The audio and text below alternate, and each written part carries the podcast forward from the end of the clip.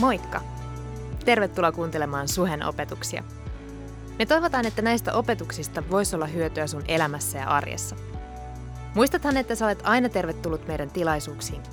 Osoitteet ja kellonajat ja lisätietoa muutenkin meidän seurakunnasta löydät osoitteesta www.suhe.net. Mutta nyt opetuksen pariin.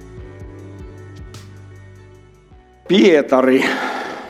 Se on yksi mun sankareita raamatussa. Raamatussa aika paljon, paljon sankareita ja Pietari on yksi niistä. Mä oon ihaillut Pietarin suurta rohkeutta ja, ja sellaista, että hän on uskaltanut lähteä liikkeelle. Ja mä uskon, että monelle muullekin Pietari on hyvä esimerkki. Pietarin elämässä oli kuitenkin pieniä ongelmia, niin kuin jokaisella meistä. Silläkin me voidaan samaistua Pietarin. Tämä vähän kaikuu tämä ääni. Jostain syystä pitääkö mennä askel taaksepäin vai?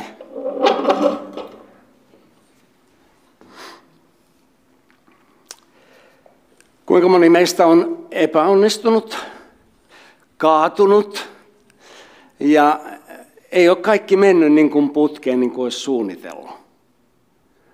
Mä uskon, että jokainen meistä jona aikana me vaan ollaan mokattu. Ja ne on noloja tilanteita. Me ollaan joskus nolojen tilanteiden miehiä ja naisia, eikö näin? Tunnetaan joitakin sellaisia ja tunnetaan itsemme.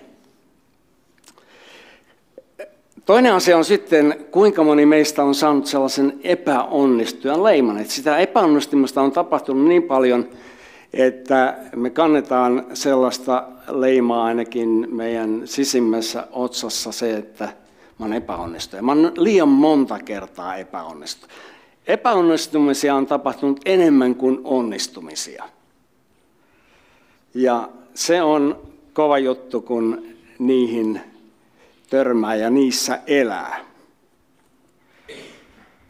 Mutta kuinka me päästään sitten eroon siitä, siitä sellaisesta kierteestä tai ympyrästä, jos me kierretään kehää. Mä olen joskus aikaisemmin sanonutkin sen, että mun vanhempi veli, ja me tiedetään, että vanhemmat veljet ja sisarukset, niin ne on ainakin mä arvostin mun vanhempaa sisältä, kahta sisältä ja van, vanhempaa veliä. Mä olin juniori. Mä sain kaiken, mitä mä halusin. No ei vaan, en nyt ihan kaikkea, mutta, mutta sitten tämä mun vanhempi veli, jota mä arvostin, ja, ja tuota, hän oli paljon fiksumpi ja viisaampi, ja, ja, ja tuota, niin hän sanoi mulle, että sä oot totaali nolla. Ja susta ei, susta ei koskaan tule yhtään mitään. Ja kun vanhempi veli, ja jos joku auktoriteettiasemassa sanoo meille jotain sellaista, niin se jättää kyllä syvän syvän haavan. Ja siinä tarvitaan ihmeitä, että sieltä suosta tai siitä sellaisen kirouksen piiristä voi nousta ylös. Kuinka usein me omasta olotilasta syytetään muita? Mä ajattelen, että se on se mun vanhemman veljen vika, kun mä oon tällainen, tai se on yhteiskunnan vika, tai se on kouluvika, tai vika löytyy aina jostain muusta ympäristöstä. Nyt me katsotaan yhtä tällaista epäonnistujaa. John Maxwell, joka on johtajuusopettaja, niin hänellä on tällainen kirja, jossa otsakkeena on Failing Forward. Suomeksi vähän kehnosti käännettynä epäonnistuminen etunojassa. Epäonnistuminen etunojassa. Se on hyvä kaatua, kun kaatuu eteenpäin. Huono, jos me kaadutaan taaksepäin, mutta Maxwell osoittaa sen, että me voidaan löytää jotain hyvää siitä, kun me epäonnistutaan. Ja mä uskon, että jos me oikein katsellaan meidän epäonnistumisia, niin ne voi olla meille voimavara. Ne ei ole mitään kivoja juttuja elämässä, mutta ne voi olla voimavara. Niiden kanssa me voidaan rakentaa meidän omaa elämää. No mulla vasta aiheena tai vasta otsakkeena on mun lempi lause never give up. Raamattu sanoo sanalliskujen kirjassa, että kun vanhuskas lankeaa, kun vanhuskas kaatuu, niin mitä? Hän nousee jälleen. Eli vanhuskas kaatuu eteenpäin ja menee eteenpäin sen kaatumisen kanssa. Ei jää paikoilleen, ei lähde taaksepäin, vaan menee eteenpäin. Ja mä uskon, tämä on meidän osa, kun me uskotaan evankeliumin, kun me uskotaan Kristuksen ja Jumalan sanaan. Nyt mennään Pietariin. Hän oli apostoli, hän oli Jeesuksen valitsema, hän oli tiiminvetäjä, innokas asioiden ajaja, aina ensimmäisenä mukaan lähtiä. Hän oli ammattikalastaja ammatiltaan. Hän oli bisnesmies isänsä firmassa. Hänen veljensä Andreaksen kanssa oli rajuja kalastajia – tuon ajan kalastajat olivat karskia miehiä, varsinkin Kenesaretin järvellä, jossa kävi kova tuuli ja myrsky ja yllättävät olosuhteet. Ja siellä täytyy olla kovia kavereita, jotta säilyi hengissä. eräänä päivänä tämän miehen elämä muuttui, Pietarin elämä. Jeesus tuli Jordanille. Johannes kastoi hänet siellä – ja siellä Jumala puhui taivaasta, tämä on minun rakas poikani, johon minä olen mielistynyt. Ja oliko Pietari tässä tilanteessa kuulemassa nämä sanat, me ei tiedetä, mutta mahdollisesti Pietari oli yksi Johannes Kastajan opetuslapsista. Mutta ainakin jos ajatellaan, missä, missä Johannes kastoi, se oli siellä Jordan virralla, joka on lähellä Kennesaret järveä, ja siellä oli isot kansanjoukot. Olisi kumma, jos juutalaiset ovat yleensä uteliaita, uteliaat juutalaiset eivät menisi katsomaan, mitä se Johannes oikein siellä puuhailee. Jotenka mä uskon, että myöskin äh, Pietari kävi tsekkaamassa Johanneksen, oli hän sitten Johanneksen opetuslapsi tai ei.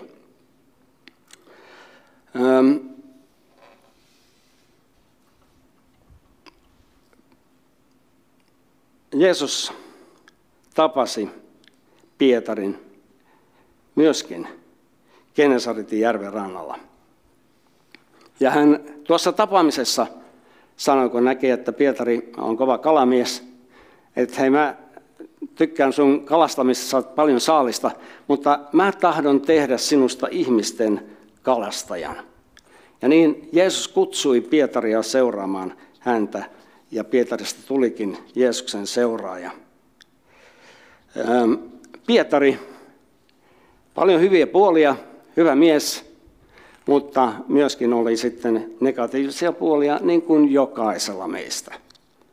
Ei tarvitse mennä kun avioliittoon tai olla läheisessä suhteessa ihmisten kanssa, niin kyllä ne negatiiviset puolet vaan tuppaa esille tulemaan. Vaikka kuinka niistä aina tekee parannusta, niin aina silloin tällöin mokaa. Mitä lähemmäs suhteessa ihmissuhteessa elää, niin sitä paremmin tulee näkyviin ne meidän heikkoudet ja huonot puolet. Pietari, jonka nimi on pieni kallio, Petros. Se on oikeastaan, jos mä nyt sitten Kreikasta voisin vääntää tällaisen asian, Jeesus puhui itsestä, että hän on kallio, hän on Petra, ja sitten Petros, oliko tämä diminutiivimuoto tästä Petrasta, mutta kuitenkin Pietari oli pieni kallio ja taas Kristus on se kallio. Jeesus sanoi, tälle kalliolle, ja siinä käytettiin nimenomaan tämä Petra-sana, tälle kalliolle minä rakennan seurakunnan. Jotkut sanoo, että seurakunta on rakennettu Pietarin varaan. Oi meitä, jos meidät on rakennettu Pietarin varaan.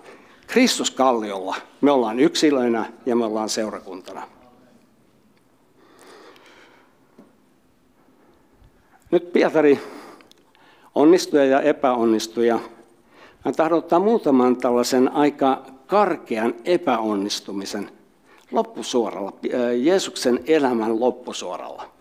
Kolme vuotta Pietari vaelsi Jeesuksen kanssa ja Pietari usein oli se, joka ensimmäisenä tarttui asioihin, oli rohkea, esiin tuleva ja käyttäytyi joskus vähän karkeasti ja epäsovinnaisesti, mutta kuitenkin oli, oli aina ensimmäinen.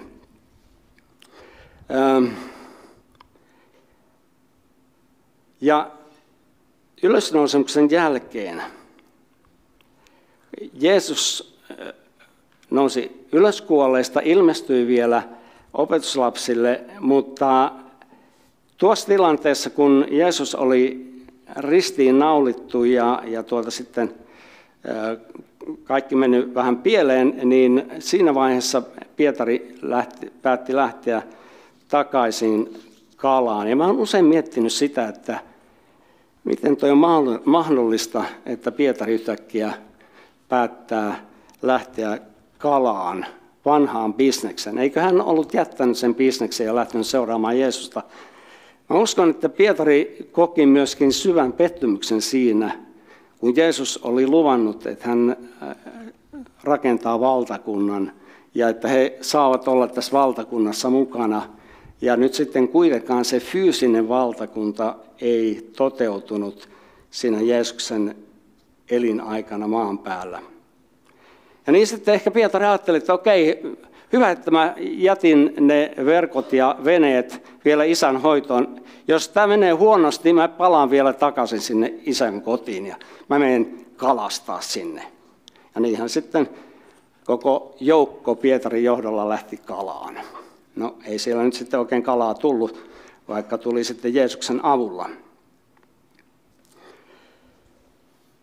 Kolme asiaa Pietarin tällaista negatiivisesta puolesta. Mä en tykkää puhua negatiivisesta asiasta, mutta joskus on hyvä oppia näistä meidänkin omista negatiivisista puolesta. Ja puhutaan ihan viimeisestä päivästä ennen Jeesuksen kuolemaa. Pietari oli oman voimaan luottava, itsevarma kaveri, joka se huono puoli oli siinä, että hän ei tuntenut itseään. koska silloin, ennen kuin Jeesus ristiinnaulittu, Jeesus puhui opetuslapsille ja sanoi, että silloin Jeesus sanoi heille, tänä yönä te kaikki loukkaannutte minuun. Sillä kirjoitetaan, minä lyön paimenta ja lauman lampaat hajotetaan. Mutta ylös noustuani minä menen teidän edellänne Galileaan. Niin Pietari vastasi ja sanoi hänelle, no niin, nyt tulee Pietari. Vaikka kaikki muut loukkaantuisivat sinuun, minä en koskaan loukkaannu. Mä oon se kivi, mä oon se kallio, johon kanssa voit luottaa. Mä en koskaan, en koskaan loukkaannut. Sitten Jeesus puhalsi tämän ilmapallon, tai puhkasta ilmapallon. Jeesus sanoi hänelle, totisesti mä sanon sinulle, tänä yönä ennen kuin kukko laulaa kolmasti, sinä kolmasti kiellät minut. Tai ei se kolmasti, vaan sinä kiellät kolmasti minut. Pietari sanoi hänelle jälleen kerran, vaikka minun pitäisi kuolla sinun kanssasi, en sittenkään sinua kiellä. Ei Pietari oikein tuntenut itseään tai oli omavoimainen, kuvitteli itsestään suurempia kuin mitä, mitä sitten hän todellisuudessa oli. Ja näin kaikki muutkin opetuslapset vakuutti ihan sama, että hei me ollaan ihan samassa veneessä, me kuollaan sun kanssa. Toinen tällainen negatiivinen puoli, joka Vietarista löytyy näillä loppumetreillä Jeesuksen elämässä, elämän aikana. Hän oli nimeltään vielä kiivailija, Simon kiivailija. Simon kiivailija, kiva nimi. Olisiko kiva, jos sulla olisi sellainen nimi Simon Kiivailija. Pekka Kiivailija, Matti Kiivailija. Sun yllä otsake Rauno Kiivailija. Okei, menet mihinkä paikkaan tahansa, se sama kiivailija. Simon kiivailija. Jeesus tullaan pidättämään, Johanneksen evankeliumin 18. luku. Ja pidättäjät on, ovat vangitsemassa Jeesusta, niin Simon Pietari, jolla oli miekka, hän oli varustautunut. Että jos tämä menee nyt huonosti, niin mulla on ainakin miekka. En tiedä, oliko muilla kavereilla miekka, mutta Pietarilla oli ja varmaan, koska hän oli tällainen ensimmäinen aloitteen tekijä, niin hän, hän myöskin oli varustautunut kunnolla, että jos, jos nyt menee huonosti, niin mä käytän kyllä tätä miekkaa. Ja niin hän veti tämän miekan tupesta, iski ylimmäisen papin palvelija, sivalsi häneltä oikean korvan pois. En tiedä, yrittikö katkaista kaulan. Onneksi ei kaula mennyt poikki, lähti vain korva. Palvelijan nimi oli Malkus. Voi Pietari Parka, äkkipikainen kiivailija. Meistäkin voi löytyä tällainen kiivas puoli. Sitten kolmas negatiivinen puoli. Joskus on ihan hyvä, hyvä kiivastua, mutta jos me on, on miekka kädessä ja me kiivaillaan, niin se ei ole hyvin terveellistä naapureille ainakaan. Sitten kolmas asia Pietarista. Tämä on sori, että mä otan tällaisia negatiivisia asioita, mutta tämä, tämä päättyy hyvin tämä juttu kuitenkin. Valehteleva ja sadatteleva tai kiroileva Pietari. Ajatelkaa, kolme vuotta Jeesuksen seurassa, eikä sekään ollut vielä niin kuin pehmittänyt miestä. Hän on kiivas, kiukkuinen, julma, hirmuinen, ottaa miekan ja yrittää tappaa kaverin. En tiedä, oliko se Pietarin tarkoitus, mutta läheltä piti. No Malkus ei menettänyt henkeänsä. Jeesus sanoi, pistä miekkasi tuppeen. Enkä minä joisi sitä maljaa, jonka isä on minulle antanut. Mutta valehteleva Pietari, kiivas Pietari, kiroileva Pietari, siellä, siellä pihalla, kun nuoti, nuotio ääressä ollaan ja siellä sitten jotkut tulee kysymään, lähinnä nuoret naiset tulee kysyä, että etkö sä ollut Pietari siellä joukossa mukana? Sähän olit noita Jeesuksen opetuslapsia. Ja Pietari istui siellä ulkopuolella esipihassa ja hänen luoksensa tuli muun palvelijatar, siis äh, nainen, ja sanoi, hei sinäkin olit Jeesuksen galilealaisen seurassa.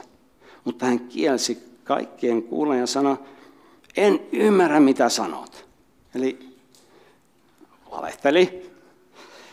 Ja kun hän oli mennyt tulla sportille, näki toinen nainen, taas nainen, sanoi siellä oleville, tämäkin oli Jeesuksen nasarittalaisen seurassa. Ja hän taas kielsi valalla vannoin. Ei muuten en varmaan ollut, en tunne sitä miestä. Ja vähän sen jälkeen tulivat ne, jotka siinä seisoivat, sanoivat Pietarille, totisesti sinä myös olet yksi heistä, sillä kieli murteesikin ilmaisee sinut. Silloin hän rupesi sadattelemaan ja vannomaan, en tunne sitä miestä. Ajatelkaa, samana päivänä ja kolme vuotta Jeesuksen seurassa mies karkeasti kieltää Jeesuksen. Ja samassa sitten kukkolaulu ja Pietari tajusi, hei nyt mä todella mokasin, lähti itkien pois. No niin, jos me katsotaan meidän omaa elämää, niin sieltä löytyy tällaisia negatiivisia juttuja. Ja me ei tarvitse edes listata niitä. Me kyllä muistetaan niitä asioita ja sitten meillä on yksi sellainen sielun vihollinen, joka myöskin muistuttaa niistä ja, ja laittaa suurennuslasin niiden asioiden eteen ja sanoo, että tällainen sä oot. Tällainen on sun nimessä. Sä olet kiroileva, sä olet valehteleva, sä olet itsevarma, omavoiman tuntoinen, sä olet äkkipikainen. Kaikki negatiiviset piirteet se ottaa esille ja se suurentaa ne ja sanoo, että sinä olet tällainen. Tiedätkö, että tämä on valhe. Se on syvyyden valhe. Jos me joskus käyttäydytään jollain tavalla, se ei määrittele meitä, millaisia me ollaan. No tietenkin, jos me jatkuvasti käyttäydytään silloin sillä tavalla, niin tietenkin silloin se määrittelee meidät. Mutta silloin kun me ollaan Jeesuksen seuraajia, niin pois se meistä. Me ei käyttäydytä sillä tavalla. Jos ja kun me langetaan, jos ja kun me tehdään virheitä, jos ja kun me käyttäydytään Pietarin tavoin, me tehdään nopeasti parannus ja me palataan taas oikealle tiellä. No sitten Jeesus tosiaan ylösnousi ja sanoi, että hei älkää lähtikö Jerusalemista Viime sunnuntaina puhuttiin tästä helluntai-kokemuksesta ja pyhän kasteesta. Älkää lähtekö, odottakaa, kunnes te saatte voiman ylhäältä. Ehkä, ja väittäisin, Pietarilta puuttuu juuri tämä voima, joka olisi pelastanut hänet näissä tilanteissa. Mutta jos sanoo, no worries, älkää murehtiko, voima tulee, odottakaa Jerusalemissa, kunnes minä puen teidät voimalla ylhäältä. Kunnes pyhä henki tulee teidän elämänne, te saatte uuden voiman. Älkää lähtekö Jerusalemista. Pysykää siellä. Ja joskus meidän tulee näissä tilanteissa, kun me tajutaan, että mulla on joku paha ongelma, mun tulee odottaa Jumalaa ja odottaa sitä, että Jumala ratkaisee sen ongelman. Jumala lähettää pyhän hengen juuri siihen mun ongelmatilanteeseen, antaa mulle voiman voittaa ne asiat, ne vaikeudet. Mä haastan sua ja haastan myöskin itseäni, että me odotetaan Jumalaa ja pyydetään Jumalalta apua. Jos ja kun me nähdään, että nyt, nyt tehtiin taas väärin asia, mennään Jumala eteen, pyydetään anteeksi. Pyydetään anteeksi siltä, jota ollaan loukattu, pyydetään anteeksi Jumalalta ja odotetaan Jumalan voimaa. Hän on voimallinen voimaannuttamaan meidät niin, että me ei jatkuvasti langeta. Tämä, on mahdollista. Voidaan kulkea sellaisessa voittosaatossa. Voidaan unohtaa menneet pettymykset ja saada se uusi voima. Vaan kun pyhä henki tulee, apostolien teot 1.8, te saatte voiman ja te tulette olemaan todistajia kaikkialla. Ja silloin se todistus on se pyhän hengen antama todistus, joka on muuttanut minut ja muuttaa sen, joka kuulee sen todistuksen. Ja ne on superhienoja hetkiä. Ja mitä tämä voima, dynamis, dynamis, suomalaiset sanoo dynamis, dynamis, vahvuus, kyky, voima, vaikuttavuus, vahvuus, voima ihmeiden tekemiseen. Ja tämän pyhähenki antaa. Ja mun on hyvä tunnustaa se, mulla ei ole kykyä, mulla ei ole voimaa, mä en kykene parantamaan ketään, mä en kykene muuttamaan edes itseäni, enkä toisia ihmisiä, en niiden elämäntyyliä, en niiden syntielämää, vaan pyhä henki. Kun hän tulee, hän antaa voiman minulle muuttua. Ja sitä meidän kannattaa odottaa, että me saadaan se voima. Sitä meidän kannattaa rukoilla, Herra, vuodata sun henkes, että mä voisin voittaa kaikki ne negatiiviset asiat mun elämässä. Ja tämän voiman Pietari vastaanotti. Me nähdään heti hedelmä Pietarin elämässä. Hän alkaa saarnaamaan aivan huikean saarnan. Pitkä saarna, paljon asioita, puhuu kuninkaasta, puhuu Jeesuksesta, Jeesuksen kuolemasta ja ylösnousemuksesta. Ja sitten sanotaan mielenkiintoisesti, he saivat piston sydämeensä. Jotain tapahtui kuulijoissa – ja mä väitän, että pyhä henki saattoi sen aikaan ihmissä, niissä kuulijoissa. He tajus, hei, mun, mun tulee muuttua. Mä en voi elää enää näin. Ja 3000 ihmistä luovutti elämänsä Jeesukselle. Seurakunta syntyi. No, se syntyi jo helluntaina näiden 120 plus ihmisen kautta, mutta heti siihen lisättiin 3000 ja kohta sen jälkeen Pietari pitää toisen puheen, ja 5000 oli tullut jo seurakuntaa. Miehiä, miehiä. Naiset lisäksi, 10 000, lapset lisäksi, 20 000. Montako kymmentä tuhatta oli, en tiedä. Mutta iso seurakunta aivan alkurisäyksessä. Sen kautta, kun pyhä henki tuli seurakuntaan. Joskus me pelätään sitä, että kun pyhänkin tulee, niin mitäs pyhänkin sitten tekee, jos... Anteeksi. Jos hän kaataa mut, jos hän pakottaa mut nauramaan, jos hän pakottaa mut itkemään. Ei pyhänkin tee mitään väkivaltaa. Ei mitään.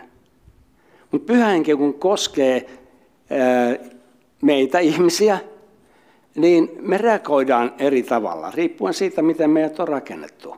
Ja mä en lähtisi niin tuomitsemaan ihmistä siitä, kun pyhä henki koskettaa häntä, niin miten hän reagoi siihen, että toi nyt oli väärin.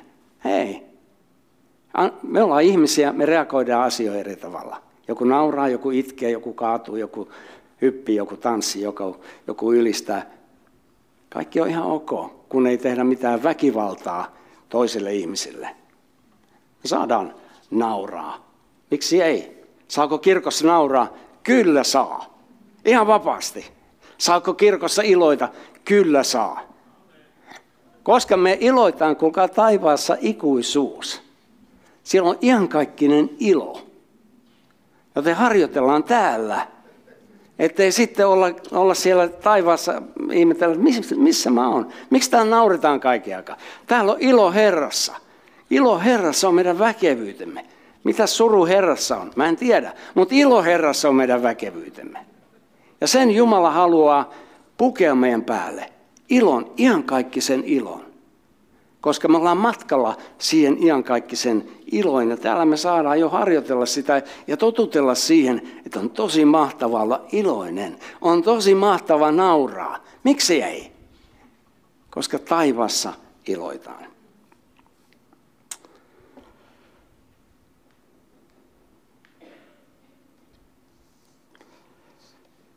Niin, tämä valehtelija ja, ja kiroilija, jos mä nyt käytän tätä kiroilija-sanaa, hänen elämänsä muuttui. Ja hänen muuttunut elämänsä sai aikaan muutoksen niissä tuhansissa ihmisissä. Mitähän meidän muuttunut elämä voisi saada aikaan? No kun mä en kykene muuttumaan, no silloin mun haaste sinulle ja minulle itselleni on täytytään hengellä. Raamattu sanoo Kalatalaskirjassa, täyttykää hengellä, niin te ette toteuta teidän lihan haluja ja himoja. Vastaus on hengellä täyttyminen. Jos sun, liha, jos sun ihminen olemus on täynnä liha, lihallisia haluja, lihallisia tekoja, niin henki ei varmaankaan oikein ole tyytyväinen siihen. Pyhä henki ei ole tyytyväinen. Pyhä henki haluaa täyttää sinut täyteen ja silloin sulla on rakkautta, iloa, rauhaa, pitkämielisyyttä, kaikkia hengen hedelmiä. Ne on sinussa, kun pyhä henki täyttää sinut. Se on hyvä asia. Se on hyvä asia. Ei pelätä pyhä henkeä. Ei pelätä, pelätä hengen kastetta. Ei pelätä sitä, että miten mä käyttäydyn. Ei Jumala tee sulle mitään pahaa.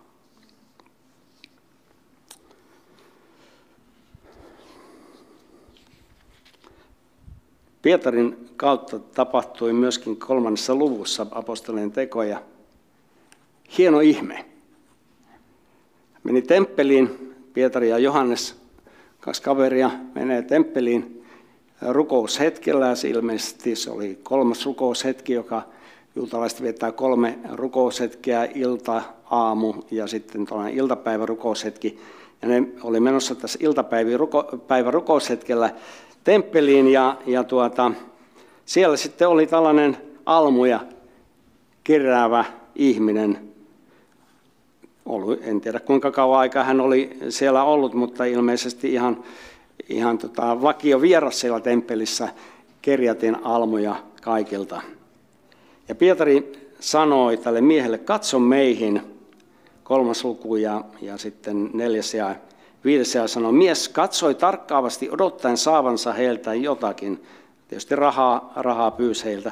Mutta Pietari sanoi, hopeaa ja kultaa minulla ei ole, mutta mitä minulla on, sitä minä sinulle annan. Jeesuksen Kristuksen nasaretilaisen nimessä nouse ja kävele.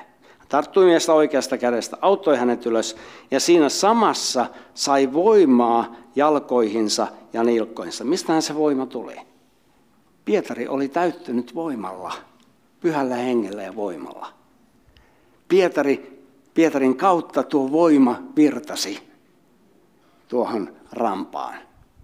Ja hän tuli terveeksi. Pietari nosti hänet pystyyn ja mm, heti alkoi tanssit. Hei, hei, kuulit, hei, ota nyt ihan rauhassa, älä nyt hypi liikaa siinä. Ei, hän alkoi hyppiä, iloita, riemuita siitä, että hän on terve. Ja tumps, taas tuli tuhansia ihmisiä uskoon. Mä uskon, että me ollaan menossa niitä aikoja kohden, jossa me tullaan näkemään isoja ihmeitä.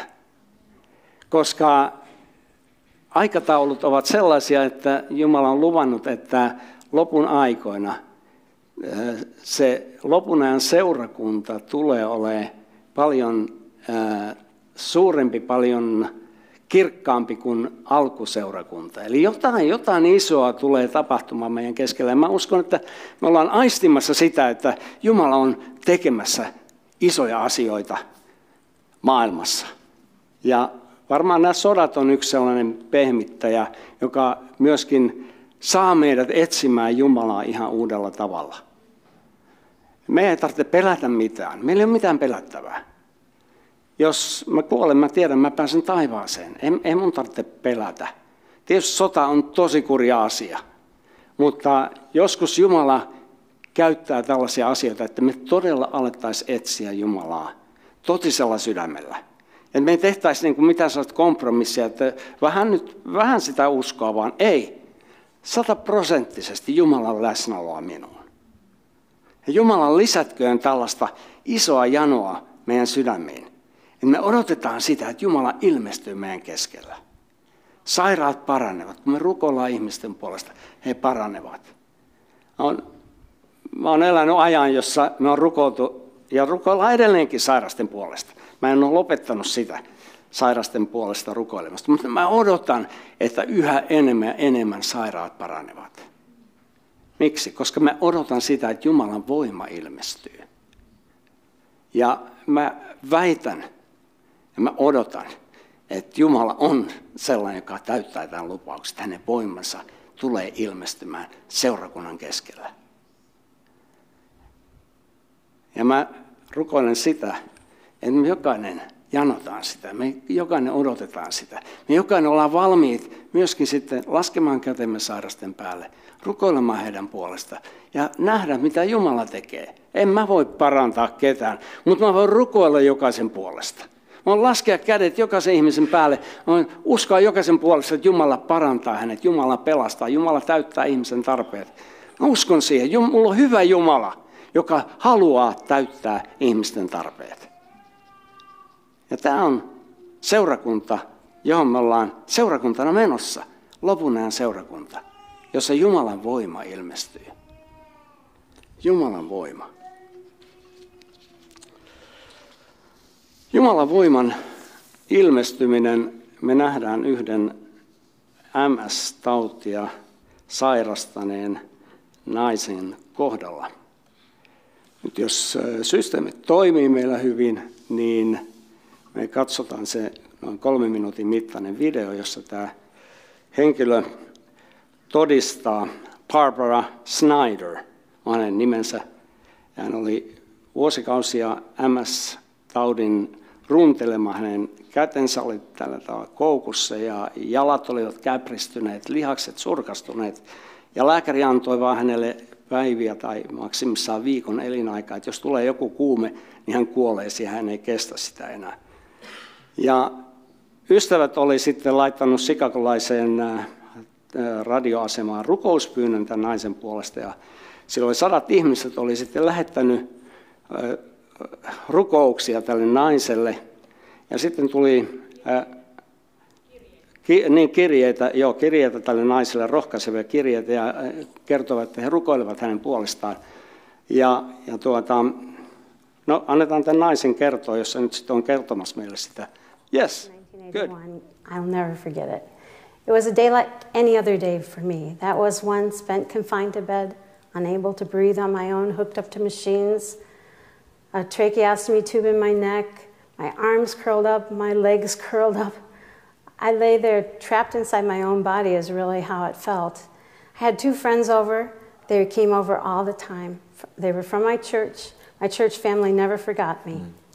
So while they were there, I still remember exactly what they were reading when all of a sudden um, I heard a booming, authoritative, loud voice over my shoulder over here say, My child, get up and walk. And there was nobody else in the room. And there was no one else in the room, and the door was over here. There were windows over this way. And instantly I knew it was God.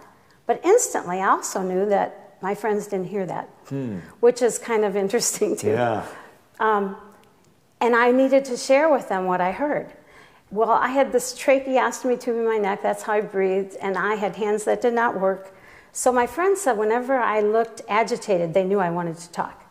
So they'd come and plug the hole in my neck. And I said, I don't know what you're going to think about this, but God just told me to get up and walk. And my friends got really quiet. I know, but he really did tell me to get up and walk. Run, get my family. I want them to be here. And um, my friends all of a sudden jumped up, and while they jumped, so did I. I was so excited I couldn't wait for anyone.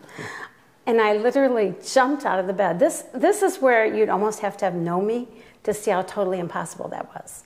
So this time, I remember reaching up and pulling my oxygen off my neck. I remember that. And then I jumped toward the voice. My friends are over here, but I jumped towards the voice. And as I jumped up, the first thing I remember isn't what I would think I would remember, but I jumped out of the bed and I looked and I saw my feet. They were flat on the ground, just like everyone else's, which sounds normal, but not for me. I had foot drops so badly I couldn't even wear slippers on my feet, they were so curled. So when I jumped up to have feet flat, I was amazed and stood staring at my feet. And when I did that, I jumped like this, and then I saw my hands. And they were open, and they never opened. And so now they were open, and I stood staring at them, and then it dawned on me I could see me. That's what I would have thought I would have noticed first, was my vision. But I didn't. I It was noticed- back. You could see. It was back. I was perfectly fine. And I stood staring again for a little while, uh, just feeling what it felt like to look at and see me. And then I turned, and that's when we were like women. We all started jumping up and down, screaming and thanking the Lord. I remember I didn't understand anything except where once I was real sick, I was well again. And it has to be God. That's all I knew. Joo, sitten äh, menin se- seurakuntaan ja seurakunnassa äh, pastori kysyi, että onko jollakin jo- jotain tiedotettavaa ja tämä nainen sitten istui siellä takana ja sanoi, että joo, hänellä on ja lähti kävelemään sinne eteen. Terveenä. Porukka on innoissaan ja taputtaa ja jos ja kun tätä pa- tapahtuu jossain, mä odotan, että sitä tapahtuu täällä myöskin. Koska Jeesus on sama eilen tätä iankaikkisesti. Hän on sama Suomessa kuin hän on Amerikassa. Ja kun me rukoillaan ihmisten puolesta, tuossakin yli 400 ihmistä oli rukoilemassa tuon naisen puolesta, ja, ja Jumala vastasi niihin rukouksiin. Yksi ystävä, Antero Laukkanen, jonka puolesta me rukoillaan. Mä odotan sitä ihan samaa. Antero Laukkanen tulee eräänä päivänä kävelemään normaalisti. Ja jotenkin mä, mä uskallan tämän sanoa, mutta mä odotan sitä, että eräänä päivänä hän menee, nyt hän menee pyörätuolilla ja, ja mopolla, sähkömopolla ajelee ja kunto menee niin kuin alaspäin kuin lehmä häntä, mutta mä oon Anterolle sanonut sen, me rukoillaan päivittäin yhdessä ja sanon, että eräänä päivänä sä menet eduskuntaan ja puhemies kysyy sulta, tai koko, kaikki on koolla siellä ja kysyy, että Antero, mitä sulle on tapahtunut? Antero tulee kävelen sinne. Tulehan kertomaan tänne. Antero menee sinne puhujapönttöön kertomaan, kuinka Jeesus on parantanut hänet. Tämä maa ja me ihmiset, me tarvitaan eläviä esimerkkiä siitä, että Jumala toimii. Hän on sama, hän on parantaja, hän on pelastaja. Hän on Jumala. Uskotaan Jumalaan. Uskotaan hänen sanansa. Luotetaan siihen, että kun me rukoillaan, Jumala vastaa. Hän ei ole kuuro, ei hän ole voimaton, hän on täynnä voimaa, vaan odottaa sitä, Että on kansa, joka odottaa häntä. On kansa, joka rukoilee uskossa häntä, luottaen siihen, että Jumala haluaa tehdä hyvää ihmisille. Voisiko ylistää tulla tänne? Mä uskon, että me ollaan ihan finaalissa. Mutta sulle ja mulle kysymys on se, että eletäänkö me näiden meidän, niin kuin Pietari, Pietarilla näitä omia vaikeuksia, ongelmia omassa elämässään. Ja, ja sitten kun hän sai pyhän hengen kasteen ja, ja elämä muuttui, niin e, koko hänen elämänsä muuttui. Ja ehkä sä oot täällä näin ja sä et vielä edes tunne Jeesusta. Sä oot tullut seurakuntaan, tämä on seurakunta, joka uskoo Jeesukseen, Kristukseen ja siihen, että hän antaa uuden elämän. Jos me syntimme tunnustamme, jos me tulemme hänen luokseen, pyydämme, että hän liittää meidät perheeseensä, uudesti synnyttää meidät elävään uskoon, niin se on mahdollista. Se on mahdollista sun kohdalla, se on ollut mahdollista mun kohdalla. Ja sä oot nyt seurakunnassa, jossa uskotaan siihen, että jokaiselle on mahdollista tulla ja syntyä Jumalan perheessä. Jos olet täällä nämä, pyydän, että sä nostat käteesi ylös ja me rukoillaan sun puolesta, että sä saat kokea tämän. Se on kokemus. Se ei ole vaan pääntieto, se on kokemus. Kun mä siirryn pimeydestä valkeuteen, kun mä siirryn vihollisen valtakunnasta Jumalan valtakuntaan, niin se on kokemus. Ja sitä, sitä sinulle ja minulle tarjotaan. Jos sä kamppailet myöskin, niin kuin Pietari, Pietari oli näitä ongelmia, kamppailet tällaisten niin kuin sitkeiden elämän tapojen kanssa, väärien elämäntapojen kanssa, niin Jumala on täällä meidän keskellä vapauttamassa meitä. Me ei olla, eikä meidän tarvitse olla sidottuja johonkin elämän tyyliin, johonkin väärin, väärin tapoihin. Ja täällä on tässä hetkessä meillä, mä uskon pyhä henki, joka tahtoo vapauttaa. Sun ei tarvitse kulkea sidottuna, sä voit kulkea vapaana. Ja siihen meidät on kutsuttu. Vapauteen Kristus vapautti meidät. Vapauteen, vapauteen, vapauteen. Älä kulje orjana, älä kulje synnin orjana, älä kulje jonkin pahojen tapojen orjana. Vapauteen Kristus vapautti minut. Isä, mä kiitän siitä, että sä oot antanut meille tällaisen vapauden sanoman. Sä tulit vapahtamaan, sä oot koko maailman vapahtaja, sä tulit vapahtamaan meidät ja vapauttamaan meidät kaikista orjuuksista. Isä, mä kiitän siitä, me saadaan olla tänään vapaa kansa. Me saadaan olla vapaa seurakunta. Me saadaan kulkea vapaudessa. Jeesuksen nimessä. Kiva, että kuuntelit. Ota rohkeasti yhteyttä, jos haluat tietää Suhesta lisää. Sä löydät meidät Facebookista ja Instagramista nimellä Suhe-seurakunta. Jos haluat olla tukemassa Suhen toimintaa taloudellisesti – Siihen löydät ohjeet kotisivultamme osoitteesta www.suhe.net. Nyt hyvää viikon jatkoa.